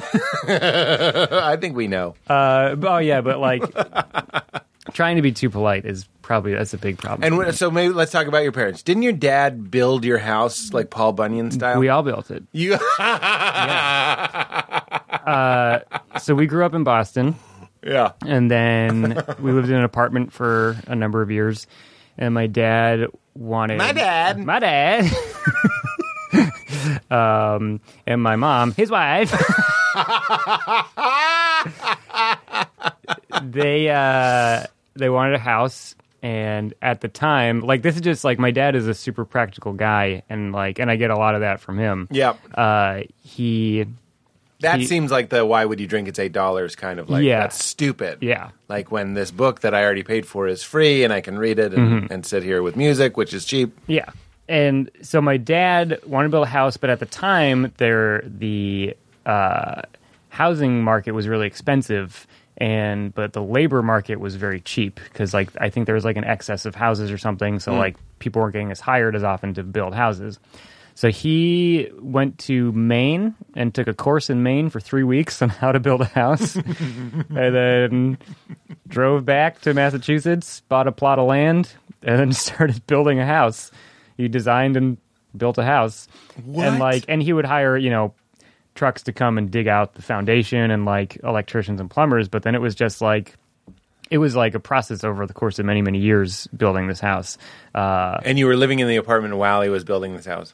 we- yes, but then we lived in a uh, trailer that was outside of the house while we were building the house. Um, and that that was fun. I mean, I was a, a kid, so I thought it was fun, but it was like it was not a great trailer. It was like like the bed was you fold out the kitchen table and then put like a sleeping bag on it, and that's like the bed. Oh, my God. Or like there were like cabinets, and you could like unlatch them and pull them open, and then you sleep in the cabinet. And it was like, uh, and I, there was I thought that was gonna be a joke. No. You slept in the cabinet? yeah, and there was no plumbing in it. So for our bathroom, we had a toilet seat that was strapped to four legs, and you had to go off into the woods and like dig a hole and put the little four-legged toilet seat and Oh my do it, and then fill the God. hole back in. Did you ever dig a hole that had been claimed? no, that did not happen. Uh, there is there's like a bunch of woods behind the house. There's like plenty of plenty yeah, of yeah. space. Plenty of toilet. You're, Yeah. It's lucky if you find a poop. Yeah. and then for our shower, we had this like it's basically like a bag of water. You fill it up, and then you hang it on a tree, and then you like open a little s- spigot on it, and then it just. pours I've water seen on those you. because when I Yeah. went on a weird mission trip to the Amazon, we took those. We didn't use them, but if you go to like REI or something or EMF, East E EMS, our EMS, yeah, EMS, E you can buy those, and the sun heats up the water Yeah. allegedly, and then it it's, it showers down on you. That's what you did. yeah, yeah, and then then there's this real real funny story, Full nude full nude in the woods, in the woods, like a pagan. Yeah. Like we were there's not we have two neighbors, but they're far enough off that like you can be naked outside and no one can see you. That's great. Yeah. And my so my dad would have like friends come up and like hang out for the weekend and help build on the house and stuff like that. And he had one friend up who was staying in the trailer with us. And there was There a was cou- another person yep, joining you. Yep. And you had siblings. I had one brother. One brother, Yeah. y- your mom, your dad's wife, your dad, Yeah. and his buddy. Yep. How bad is that guy doing that he's choosing to shack up with a family? Oh no, no, it was it's like my dad's best friend, like his best friend from high school, and he just wanted to come up and hang out with my dad for the weekend. So it's like he comes out to hang out and just helps my dad build a house, and that's their like Oh. man bonding. Where was the extra bed? Uh, so there were two tables that turned into beds, and like one was my parents' bed, and then me and my brother shared one. Uh huh. And then like, uh, but I think when eh, my dad's friend was up, like we might have taken the cabinet beds, and like, and he took the other table bed. uh, but he there's a thunderstorm. And he had, a, he had a shit real bad, and so he basically just took the thing out and w- went out just basically right in front of the trailer because he's like, I'm not running off into the woods in the middle of a thunderstorm. And we're, we're just like watching him out the window. so he's sitting. He's on- getting rained on. he's getting rained on, just sitting like by like on this toilet seat with legs. And then lightning flashes, and then we just see him bright light, and one of the legs snaps on the toilet seat, and he just falls into his own hole of shit. Did the lightning have anything to do with it? Was he no, scared? but it was just so perfectly timed that it just like lit up the sky. and We just all saw it happen and like Even pure. God was like, I gotta see this. That is hilarious. Uh, yeah, it was it was a great moment. but Well, then he got up and uh, did he make a noise or something? Was there like a God damn it? probably, I Yeah, don't there had to have been. Okay, so then you d- you helped build this house. Yeah, yeah, and like, and it took kind And of he years. to planned build. it out. Yeah, he designed it. He had a whole plan and everything. Did he do something weird, or was he just kind of like aiming for house? It's it's modeled after a barn. Um, because well, what he wanted to do is like he wanted like like he actually wanted to buy a barn and turn the barn into a house. Uh, but it was just like too much like weird technical stuff that had to Sure. be done, like code stuff and everything. So he just he designed a house after a barn. So our house kind of looks like a barn, like it's like a very high sloped roof, and then like when you go in, the front half of the house is two floor is like two floors high. So like the second floor is only half of the house. So there's just like this really tall, like barn like living room. So, interesting. yeah, it's a cool house. But isn't that this is so stupid? But isn't that difficult to heat? Uh, yeah, yeah. Does he regret the barn style? Well, I mean, no, like it's difficult to heat, but it's also like in the winter they'll just hang out in the other rooms and just turn the heat on in those rooms. Yeah. like yeah, That's amazing. yeah.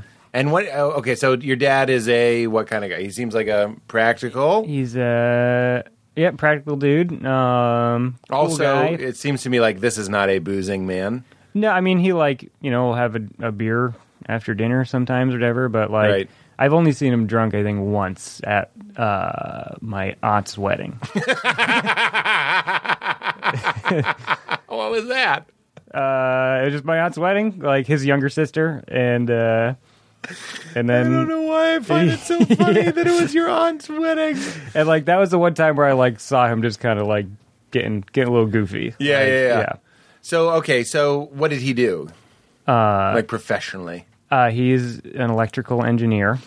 Um, he just retired, and yeah, and he's work. He worked at the same company for like thirty five years. Yeah, What does that mean, electrical engineer? Uh, is it like an electrician? it's no, it's basically it's more like computer stuff, like designing, like basically if there's a digital camera, like the person who figures out the insides and how it works. Oh, like really? yeah. So like this computer chip attaches to the lens, and then this button makes this thing do this thing, which then Right. yeah. Interesting. So yeah, Basically, the stuff that keeps getting smaller and smaller and smaller. yeah, and, and that's what he does. He works on or worked on like incredibly small stuff. Like, Really? yeah. He so I guess the company he worked for, uh, what was licensed by the military, the U.S. military. Mm-hmm. So I think they made like um, I don't know. He c- he actually couldn't tell me what he made. smaller.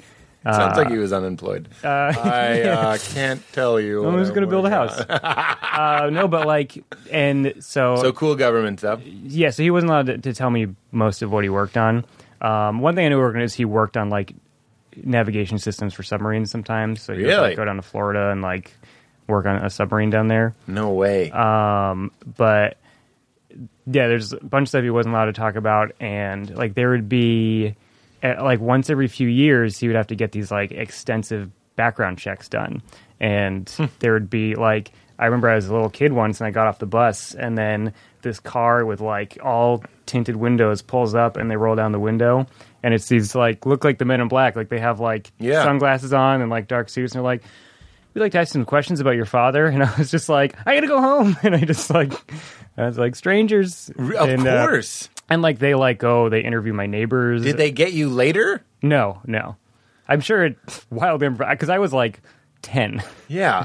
uh, but they would go like talk to the neighbors and be like what do you What think are their questions? Does he smell like doo doo? Is he a cool cat? does he have any terrorist friends Uh,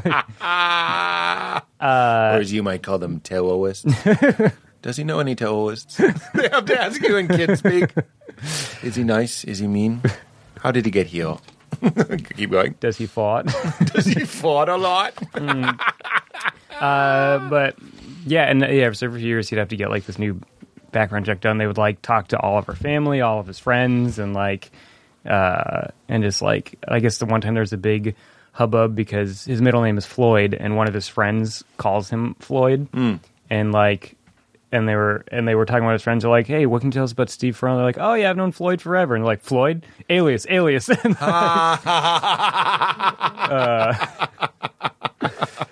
That's great. Yeah. I had to do an interview like that once, and you're really struck that you're like, I know you've been trained and stuff, but you are just some person. Yeah.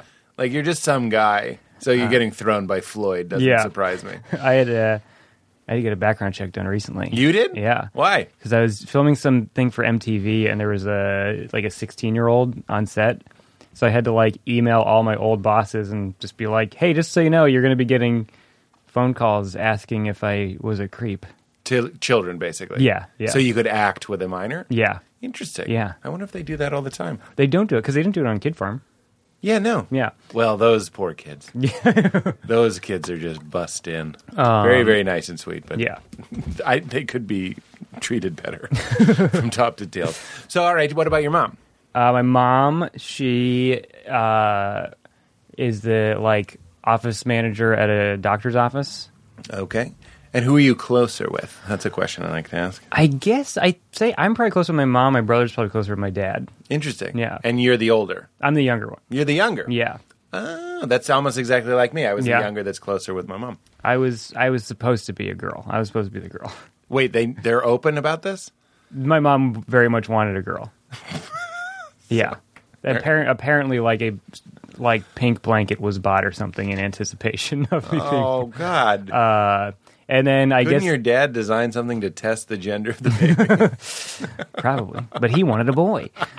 Uh, and they um the they I guess they wanted to have more kids to have a girl, my mom specifically, but I was the worst baby on planet Earth. So, have? Yeah, so after me they're like not doing that again. what did What did you do? You came out doing cartwheels? Uh, I was just I apparently just screamed all the time, and I was really. oh, you mean loud. not the delivery? Oh, not the delivery. Like just like you were a shit baby. being a shit baby, and they thought I was going to be like like.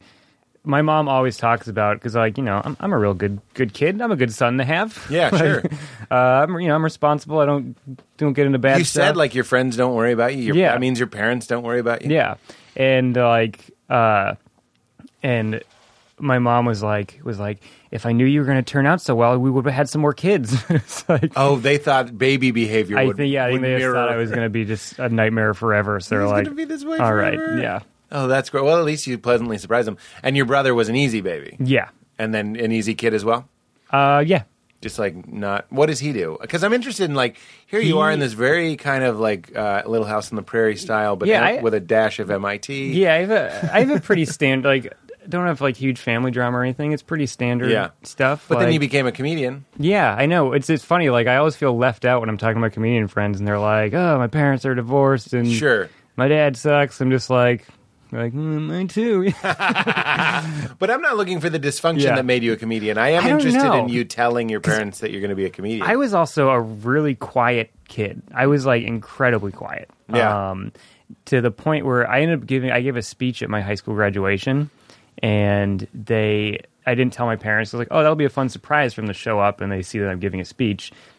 and because I was such a quiet kid, my mom saw I was giving a speech, and she ran in the bathroom and cried because she thought I was going to like get up there with like a bomb strapped to my chest or something and be like, "Fuck all of you! I hate school." And like a Jeremy spoken class sort of yeah, situation. yeah, like that because like, and also I hated school. Like I didn't like school. yeah. Um, not the people, just like schoolwork. Like I like I didn't get like r- bullied or anything. I just didn't like going to school. the format of school. yeah, yeah. I didn't Wait, like it. I have to listen, then Yeah. remember it on a certain day. And then I go home and I have to do more work at home. it is a racket. That yeah, it's insane. Because also, like, I was a kid, like, I like to like draw and make stuff, and then like I just got mad that it was like eating into my like creativity time, Right. And like, yeah, and I, I hate That it. is it's- that's shit. yeah, So, but then you kept going, like you didn't not go to college and stuff. Yeah, I went to college and like, and I got And how'd that speech go, by the way? it oh, fucking killed, man. Did you? Yeah, I. That, And your mom didn't see it because no, she saw it. My friend, my friend Erin, who was like my friend's older sister and was at the graduation. She like I actually had read her the speech and she had like she she so she knew it was like a funny speech. Yeah. and she went in. and She was talking to my mom. She's like, "No, it's gonna be okay." Like she had to talk my mom out of the bathroom. And she was like, "No, it's, he read me the speech. It's really funny." And my mom goes, "Nate's not funny." Oh my god! Uh, she just knew it was going to be terrible, yeah, or worse. Yeah, she's like she thought I was gonna get up there and be like, "Fuck all, fuck this place, I'm out of here." Oh my god! And what was it? Uh, I just made like a silly graduation speech and had dumb jokes in it. Yeah, and it was yeah, yeah. like uh, killed standing O. Really? Uh, yeah, Is this where we're starting to get that kind of feeling? Like That's- I, I don't have to be shy; I can be a comedian guy. yeah, that's kind of and also that's where I got like the performance bug. That was Yeah. like it was like, ooh, that feels good. I want to do that again. yeah. Um, so there you are, super quiet. Do you remember Yeah. why you were quiet? You were just like, "What's the point?" Or I don't or know. shy or and I would be I would goof off in some classes. I would goof off in the classes I was bored in, but like the teachers that I had that were like really good entertaining teachers, I was like totally quiet and well behaved because I was like into it. But if like I was bored in a class, I would like ask dumb questions and like just I don't know. I I did this thing where I would just like just slowly fall out of my chair like over the course of like just lean back in my chair and just over the course of the class just com- slide out of it a little bit more like, like every 10 spilled. minutes You spilled out of your and chair. then at the end of the class, I would just be on the floor. yes. You seem like you could have gotten away with And that. it- yeah, and again, I, I was never like just like I didn't get like detentions or anything like that. Like it was, I wasn't like you were a scamp. disrupt. Yeah, You were a fun little scamp. Yeah. Your teachers loved you. yeah, and like, but like the teachers I thought were like really funny and cool. I was like so shy in their class because I was like, I want to hear what these guys have to say. Like, I And don't- that probably was part of the performance bug too. Is like this guy knows what he's saying, Yeah. everybody's listening, they're Yeah. being entertaining. And then you do the speech and you're like, I want more of that. And then where did we go? Then I went to UMass Amherst. UMass. Yep. Um, and then Did you when did you want know you wanted to be a comedy person? I think I always did, but I never thought I would actually do it. Like, like one of the reasons I went to UMass was because I was at their website and I was like, oh, they have improv groups and stuff like that. So I was like, all right, I'll go there. And so like, I, I guess I never thought I would actually do it. Like if I, like sometimes when I'm like frustrated, like career wise, I always like kind of be like, if you went back and told teenage Nate like the things you've done, like you know that you had an ID badge that said Conan on it, like he would shit his pants, you know, and it's Right. like so. I always have to try and keep it in perspective that way because like I never thought I actually would like I was my plan was to be a computer programmer like that was what my job was going to be. That's Like, funny because at my eighth grade graduation, Yeah. the line that I got, I wanted a line. They they sang a song about everybody. It was such a small school that you could sing a song with a line about everybody in it. Mm-hmm. And mine, I wanted it to be about how funny I was, and it was uh, Pete, you're such a computer whiz. We know you'll make it in the biz. and I remember being like, motherfucker, because I made funny computer games. Yeah, and I didn't get class clown, and I was I didn't I was either, kind of clearly. hurt. I was kind of hurt by that, but I showed them. Ah, you mean in high school? yeah, In high school, I got most outgoing, which I was like, just give me funny. I don't. They made up a category. I didn't get any superlatives, but my yearbook page fucking killed it. really? Yeah, What do you mean? uh, my photo was I photoshopped myself into the cast of Saved by the Bell, and that was. And then it was just all my memories from being on Saved by the Bell.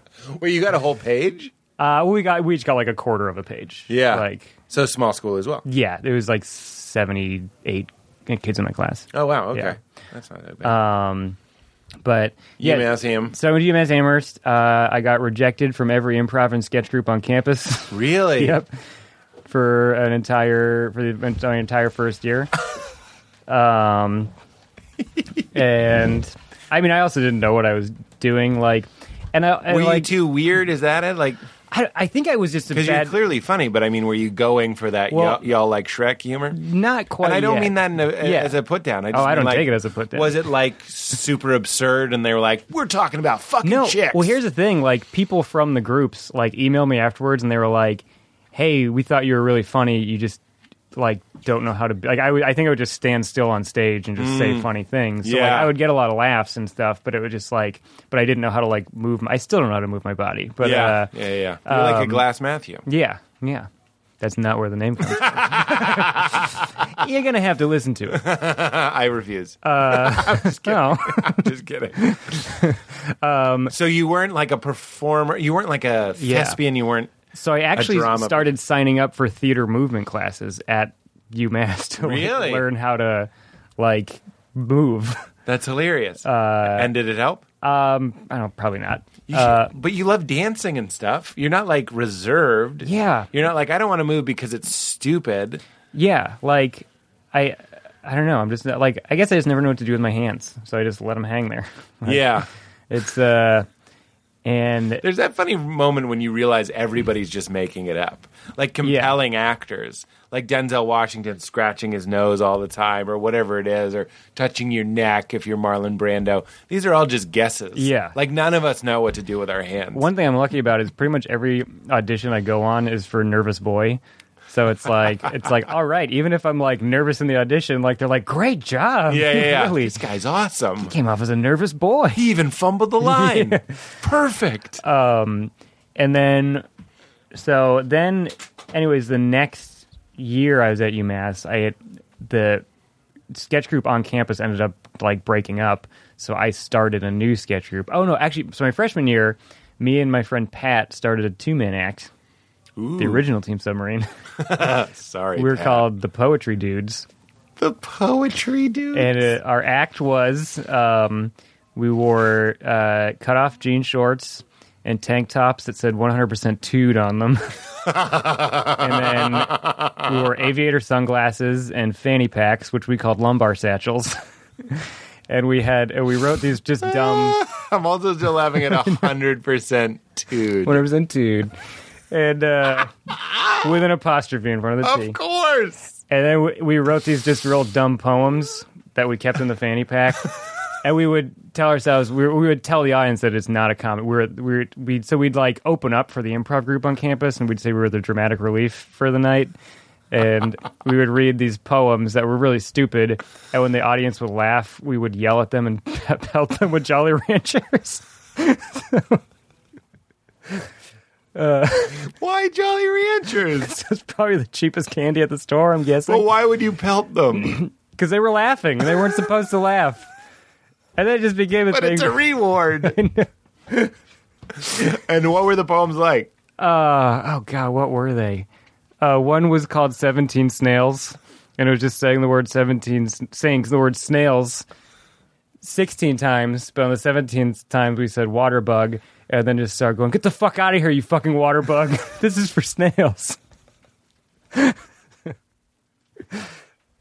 That is 100% dude right there. And uh, You're like if Bebop, Bebop and Rocksteady did comedy. basically, Just that 90s idea. You still love it. I love it. Like like- I, I actually like. I would just hang out. Like my friend Pat, I was just hanging out with who I did it with. Was hanging out with him the other night. We were talking about it, and like I was like, oh, I actually haven't like thought about those bits in a long time. There's some, there's some funny bits. here's, here's the dumbest bit we ever did. The, we had we had rivals called the Noetry dudes who hated poetry. and also, here's the other thing is. We did a different act every time we did a show, but they were all a continuation of what happened the last show. So only like four people got what was going on every time. You had no consideration. yes. that that's funny. That kind of goes back to that. Like you're you really are kind of like a purist. You just want to do comedy. You don't want to write follow up emails. Mm-hmm. Yeah. You don't want to go to school, and you don't want to kind of like consider the marketability of your act. Like we should do it again and explain who we are again. Yeah, yeah. Right? So we just kept go like every act and we like referenced the last show too. Oh my god. So there was one show where we brought a watermelon out on stage and put tarps all over the stage, and then just did our show in front of it and never touched the watermelon. but then left it there, and then at the very end of the night, we came back on with a giant sledgehammer and smashed it, and uh, and then we did. Uh, so then the Noah Tree dudes came along, and they were trying to kill us because it turns out. That the hammer we smashed the watermelon with was covered in AIDS and it got AIDS on watermelon, and then their mothers ate the watermelon. this is pure silliness. that is. This is real. And I'm like just remembering this right now. Like I haven't thought about this in years. You don't still do AIDS watermelon? No. I don't think I've said the word AIDS on stage since then. In fact, I have a pretty strong stance against AIDS jokes. Is that true? Uh, and I'm not. I just don't do AIDS Yeah. jokes You got him out of your system. because in I'm like, college. what if someone in the audience has AIDS? Like, and I feel bad. Sure. So, Um, so you uh, okay? Then you broke. Did, was that an amicable breakup? oh, we uh, we never broke up, but I moved to Chicago. Uh-huh. I transferred to a school in Chicago his sophomore Uh, year. Oh, to do more comedy. yeah. Um, Is that right? Yes. So there you go. And then, but then I flew back out once for like the school's like comedy extravaganza thing, and we did like a farewell show at it. Awesome. Um, yeah. So we, I mean, like, yeah, it was just like I moved, and that was why we stopped doing it. Okay. But uh, and then actually, do you know Zach Sherwin? yeah. He saw many Poetry Dudes shows. Really? Yes. Oh, that's great. Uh, so next time you see him, I, he went to UMass Amherst. he did not, but his sketch group came to I UMass. remember their picture was in the newspaper. And I Yeah. was very jealous. They were really funny. Were Uh, they? came to to UMass and did like workshops with our sketch group and like did show like a show. really. Um, so like when I first met, like they were like celebrities to me. It's like whoa, what were they called? the late night players, I think. Mm. Yeah, that's yeah. right. And so I I've known Zach Sherwin for longer than I've known any comedian, Hmm. and I always tell him that. And whenever we're around a mutual like a person that we both know, I make them ask Zach Sherwin how long we've known each other. Really. And That's uh, very funny. And and that's that's our bit.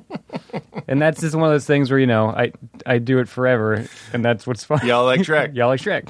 And we do like Shrek. No. Uh, oh, so then you moved to Chicago. Yep. And you started doing. Uh, I started doing improv when I first got there. yes. Um, and then I met Steve O'Brien. and he became. So you're drawn to the two guy thing. Yeah, it was like well, But basically, you're a wonderful uh, solo stand up. thank you. Well, m- me and Steve were trying to make a sketch group, uh, but we couldn't find people that were like like minded enough that we wanted to be in a group with. Like Right. there was one guy who like we saw at an improv show at IO once who we thought was really funny. So we just went up to him. We're like, "Hey, do you want to be in our sketch group?" And he was like, uh, "Like we were complete strangers to him." he was like, uh, "Yeah, I'm kind of busy, but um, but yeah, that's like you guys." And uh, so we couldn't find other people to be in the group. So and then there is a band, one of my favorite bands called the Like Young and their their whole thing was like they had a band but it was just they were actually married and it was too difficult to like get like a full functioning band working so they were like let's just do a two person band and they were like let's not even try to make it a full band they just did a guitar and drums duo and they were great so i told them that story i was like why don't we do that and then so we're like yeah let's make a two person sketch group Yeah. and we um, formed our group.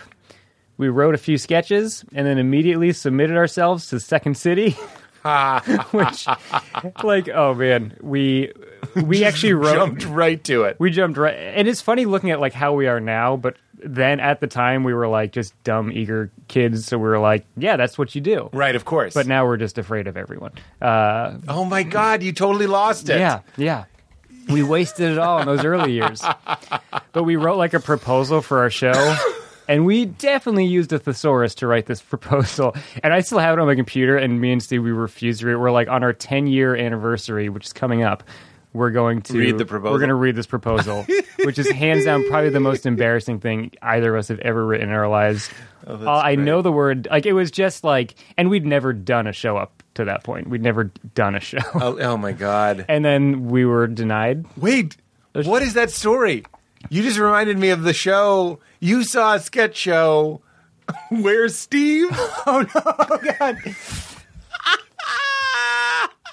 you gotta tell. Is it where's Steve? I know it's Thomas. Where's I'm sorry to interrupt. You just reminded me Oh. of never doing a show. You gotta tell it. I, I, I feel like I don't know. I, part of me is like because I really like all the guys in that group. Everybody has a s- a, bad So, joke. uh, all right, I, w- uh, It doesn't mean they're bad. They just did a silly basically, thing. yeah, and we were all young kids. we Yeah, all you, made- you just told the story about the Noah Tree Boys. You know what I mean? Like this. that's a good bit though. that's fucking funny, dude. I'm not saying it's not funny. And it's just like we're all trying different things, and we're young. So it was. basically- and these guys, it was also their first show. It was actually Well, so let me do some some background to lead up to this. Thomas. Thomas. So when me and Steve got got denied our Second City show, why Second City would deny these two 20-year-old boys a show on their stage, I have no idea. But they said no to our our very well-written proposal. They wrote back. I mean, it was just a form like "Thank you for submitting," but blah blah blah. Like, I mean, turn you have to be involved with the Second City to do Right, shows. We right. were just two idiots who showed up in Chicago, and uh, Right. and so then we were like, how do we do shows? So we just rented out a classroom in a community center and just started doing shows and like telling our friends. And we did that for a few months. And then we taped all the shows. And then we used one of those tapes to submit for the Chicago Sketch Fest. And that was like our first real like big show with like an audience that wasn't just eight of our friends who who came. Damn it. So we were on a double bill with this group who was also doing not just their who was doing their first show as well. Yeah. And they were opening and their bit was they all came out on stage and were starting their show and they couldn't find Thomas, who was part of the group. So they spent a good long while and over the years of Oh, Gotta me do it. They Okay. come out and they go, Hey guys, thanks so much for coming to the show. Uh, I hope you're all ready to see some sketch comedy. Whoa, whoa, whoa, whoa wait a minute. Guys, where's Thomas? and they just start walking around the stage in circles, basically going, Thomas, Thomas. And it was like, hand to mouth. Thomas. Thomas. Thomas. So- Thomas? So, me, me and Steve, we address the audience a lot in our show, but like I think we were good at like addressing the audience and making it seem natural. But these guys, it was like clearly a scripted bit. Hey, hold on a second. Hey, where's Thomas? so they just kept walking around asking for for Thomas, and then eventually Thomas pokes his head out from backstage and says, "Like guys, I can't come out on stage. I shit my pants." to which they respond, "Thomas, no, you didn't." and then Thomas comes out on stage, and it was one of those theaters where it's like all three sides have audience on them. Yeah. So he came out with his butt to the audience and just kind of made like a half circle all the way around stage so they could all see his underwear covered in chocolate pudding. And the audience was just not into it. They were not into it. Um, and these were all super funny guys who were great and like and I, I but like this bit was just It's not just a story of a connecting. bit that didn't it's Just a work. bit that didn't work. We've Yeah. all had them. And he's shuffling around, but And he's just it's different shuffling when around. you're wearing the bit in your underwear. so and it's just like the bit is not hitting, and you could just see this guy uh, with just in tidy whities with just chocolate pudding all over them, while all the guys are going Thomas and and I don't know. And for some reason, Joe, De- Joe DeRosa thinks it's the funniest thing in the world.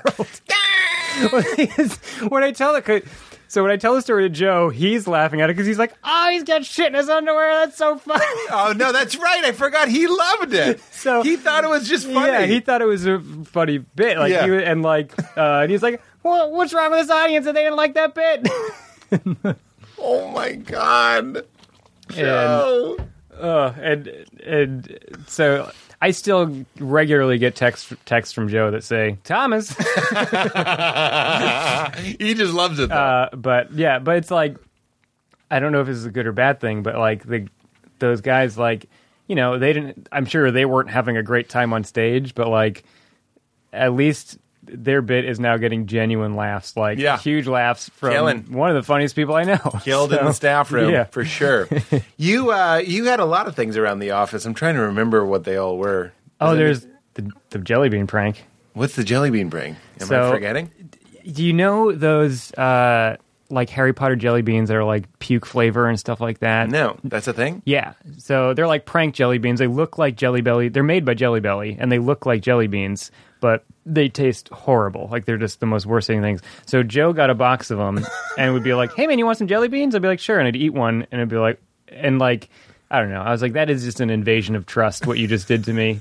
Like you allowed me to put something in my mouth that you knew I was going to have an averse and I was really upset that he did this to me. So then what? And and he kept he, he was he was like, oh, I'm gonna get everyone with this, and he was he was real pumped about this prank. So what I did was I bought a, a box of regular Jelly Belly jelly beans and dumped out his fake ones and put regular jelly beans in his box.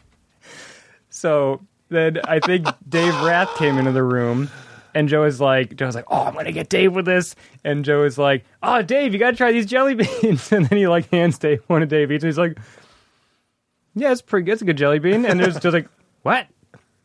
Did you chew it? Did you chew it? Or you just swallow it? He's like, yeah, chew it. He's like, "Uh, try this one. And you just see Joe like losing his mind, like losing his mind, trying to get Tira. And then he kept like giving people jelly, and everyone is just like, why is Joe being so weird about giving me jelly beans? Meanwhile, Joe is just like losing his mind, like, what's going on with these jelly beans? And Somebody then- swapped out my prank jelly bean. But he didn't know. Like he just thought that like they weren't working anymore. And and then eventually, like a week later, I was like, Joe, I swapped out your jelly beans with regular jelly beans, and he was Oh. like, Ah, that's really funny. so like when someone would come into the writers' room and he would like give them a jelly bean and start getting visibly upset and like making them take more jelly beans to like hopefully get a bad one, like. I remember like Karen had to like leave the room because she could not hold in her laughter. and it Oh was, like, my god! it was uh I didn't know that. Story. yeah. Oh man, that was it was great. What are other ones? I'm I'm hot on office Oh, man. office stories. One more other. I know I had a lot of bits that I probably pitched a hundred times. They're also oh my god monologues. Your like your idea. You were like if this show keeps going, episode 300. Remember, give a hot guy some ice. oh yeah, my fake monologue. Yeah, you had a fake 'Cause monologue. it started board. towards it. It felt like we were running out of monologue topics. like the show really did find a rhythm at a certain Yes. point where we were like would be like don't be a jerk And- be a nice yeah, guy Yeah, because we had done all the broad topic. Like we had done the beach, Yeah. driving, and it's like we Right. ran out of broad topics. So it started to get like, you know, but like, things we could be kind of vaguely positive about Yeah, yeah. Yeah. And then so I started coming up with fake model. I was like, give ice to a hot guy. You see a guy who's hot, give him some ice. because that's And- ice baby and we had we had a wall of fake it was so monologue good pitches. Uh, there was like Build a website for a baby, okay? he's gonna grow up and want a website. Boom, he's got a website. like you made it for him. get the domain now, so he doesn't have to get the .net when he's older. so good so good And I, I wish we'd got to do that. I know, me too. We would have, we would have, we definitely would have done give a hot guy some ice. Yeah. Orton and I had this funny idea for a monologue. Only Oh, eat half the pasta. you get a plate of pasta, eat half, bring the rest home. Just vague advice. Uh, we had we had a funny thing. Uh, Orrin and I wanted to do a monologue where we'd talk about the news, and the punchline. This is kind of up your alley. Was I, that? oh, I was kind of in on that bit. The like, who cares? Ah, Who cares? Yeah, yeah, I'm yeah. Sorry, I forgot. Yeah. I forgot that. But you just be like, Britney Spears uh, just went back into rehab today. Apparently, she's having a problem with uh, sleeping pills and methamphetamine. Who cares? Who cares? And then you just keep saying like you never do a bit. You're just pointing out like, why are we talking about this? Who cares? Over and over. Is Is it? it- oh, I don't know if I ever told you this. So for the nice boy things, Yeah. so you didn't know what was going to happen and Fucking pig. cut your throat like the pig you are. so you didn't. The whole thing with that is you For didn't. those of you that don't know, YouTube Pete Holmes show, nice boy.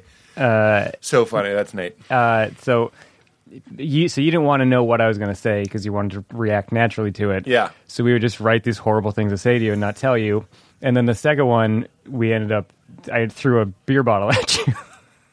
That's right. and uh, but what we wanted to do was I wanted to talk about how filthy you are, and then pull a dildo out of my coat and be like, "Is this what you want from me?" And just start waving around and just start hitting you with the dildo. Uh, and then we had to go ask Kaplan. We'd be like, "Hey, can we do that?" And he was like, "No, absolutely not." He's like.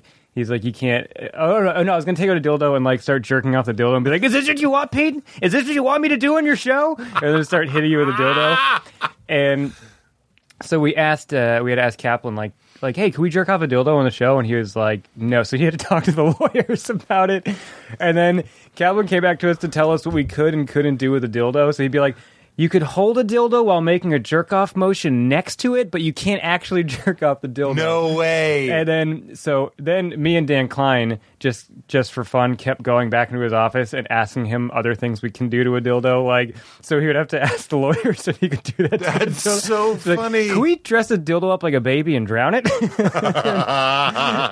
and then so then me and Dan wanted to do a bit where we actually go to standards and practices and just ask what we can and can't do really to a dildo. funny. That's really really But funny. uh, I think yeah, and uh, oh, then there was me and Dan's bit. Um, the uh, oh, what was it? The something boys. The that's uh, oh, it was oh god, what was it?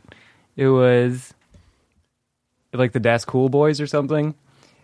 Or s- the- Doesn't sound. it was the familiar. Desk Cool Boys, where we would just come out of the Desk Cool Boys, and you'd be like, uh, we'd be like, all right, Pete, you tell us something, we tell you if it's cool, and you'd be like, dogs, we'd go, that's cool.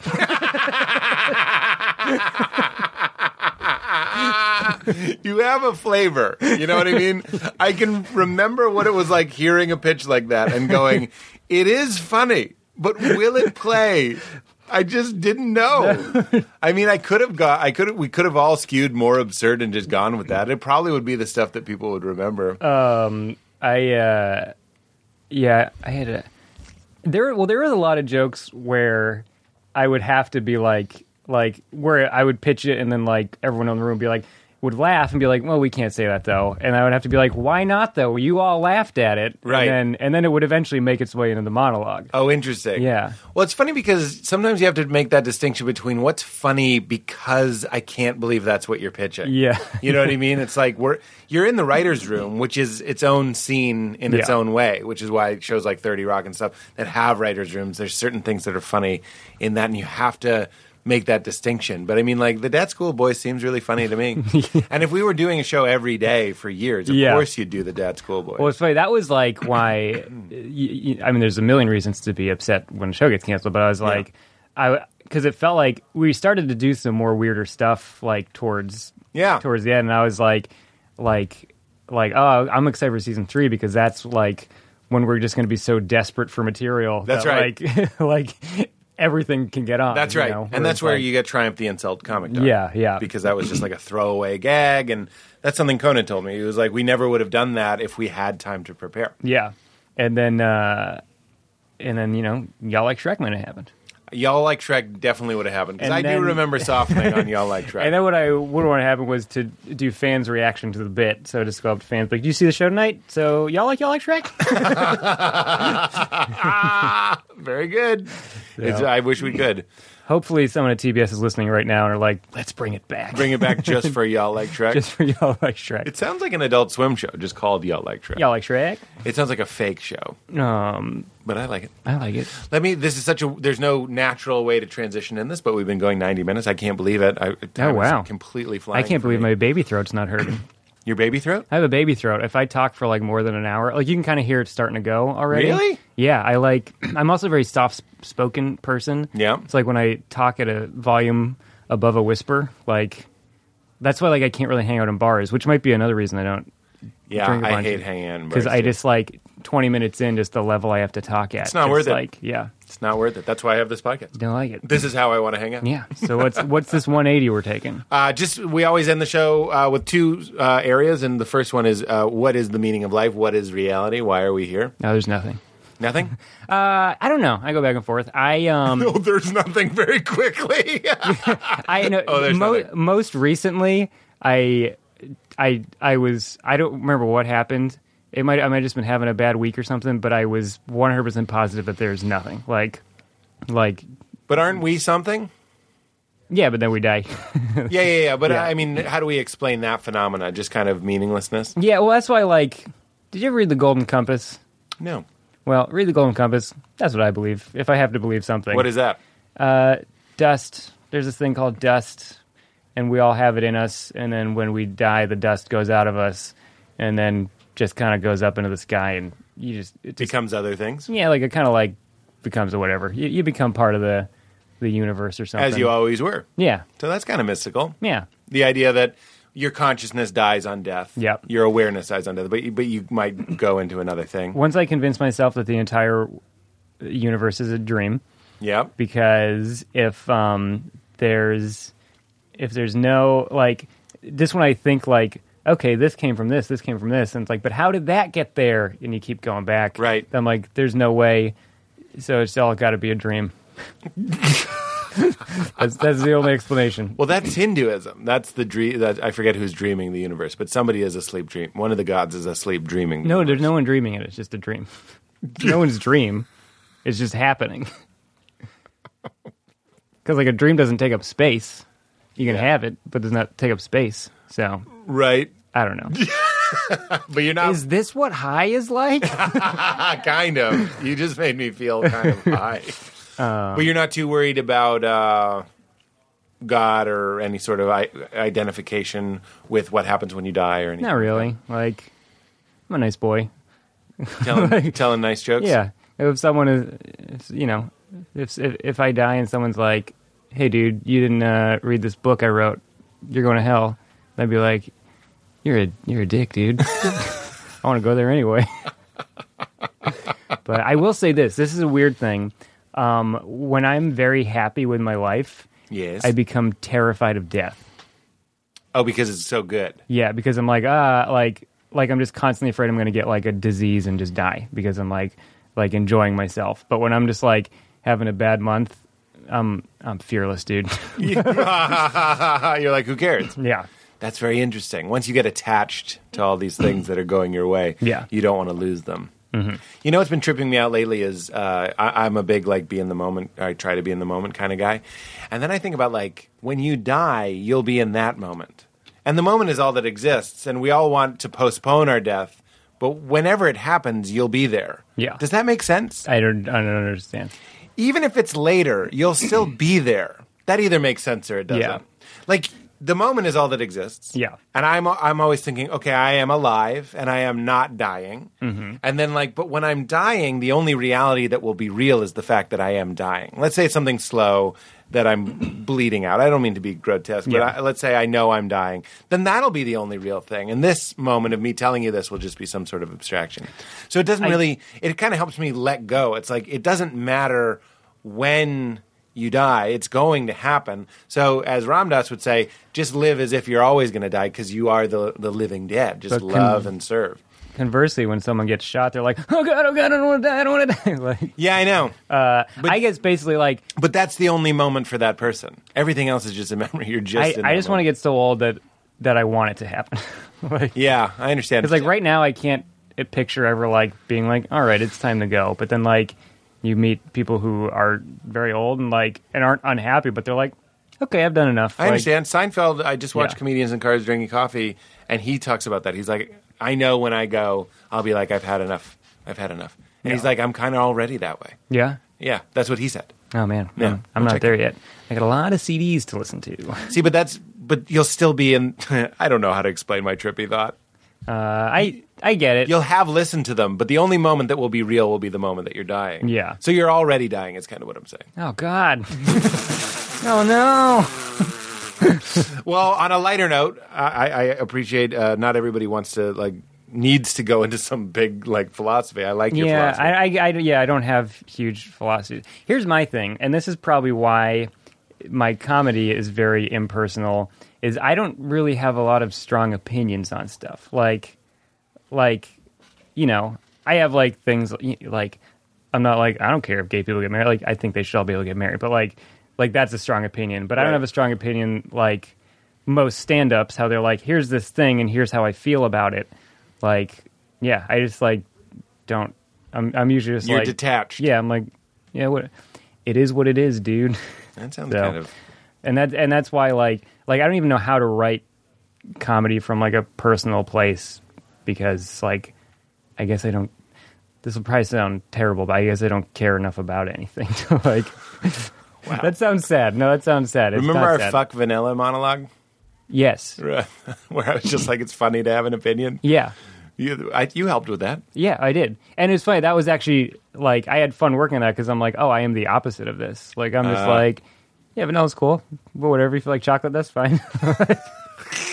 I think maybe that's why guys like you and I love Joe DeRosa. Yeah. Because he's always like, ah, my car's too big. I got to return it. Which he recently Yeah. did because his car was too Sometimes big. I wonder if Joe got all of the opinions I would have had, so there weren't any left for yeah. me. And now you're So- just, uh, you know, you're empty of opinions like a glass match. yeah. And it's not a bit like I like things and I dislike things, Right. but like But you don't hold on. You're fragile. You're like a, a glass.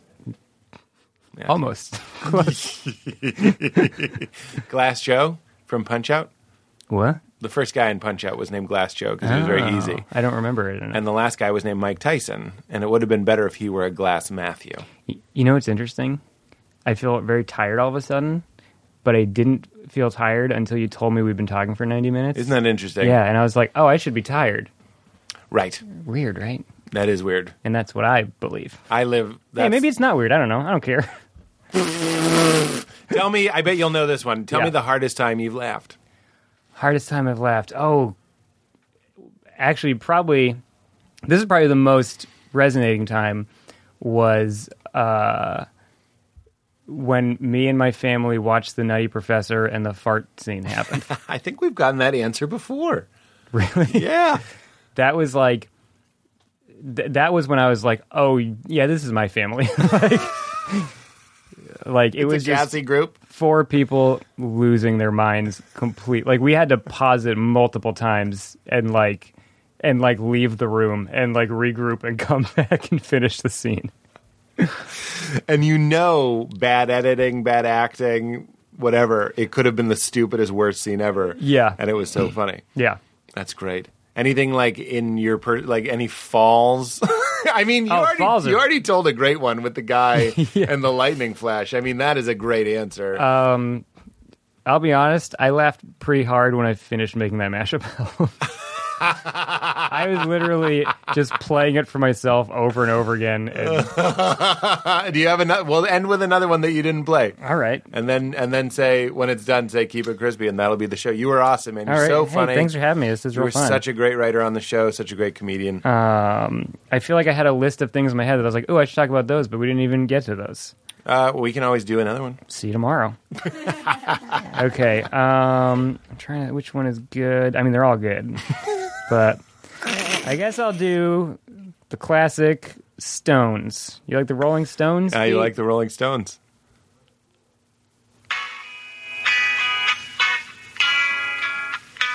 It's been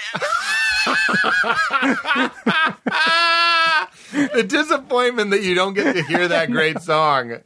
It's so funny. Well, thanks. Hit it with the keep Thanks, it crispy. Pete. Uh, keep it crispy.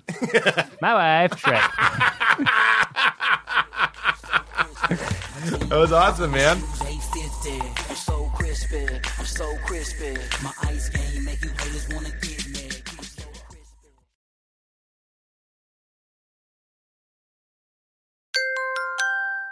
Now leaving Nerdist.com.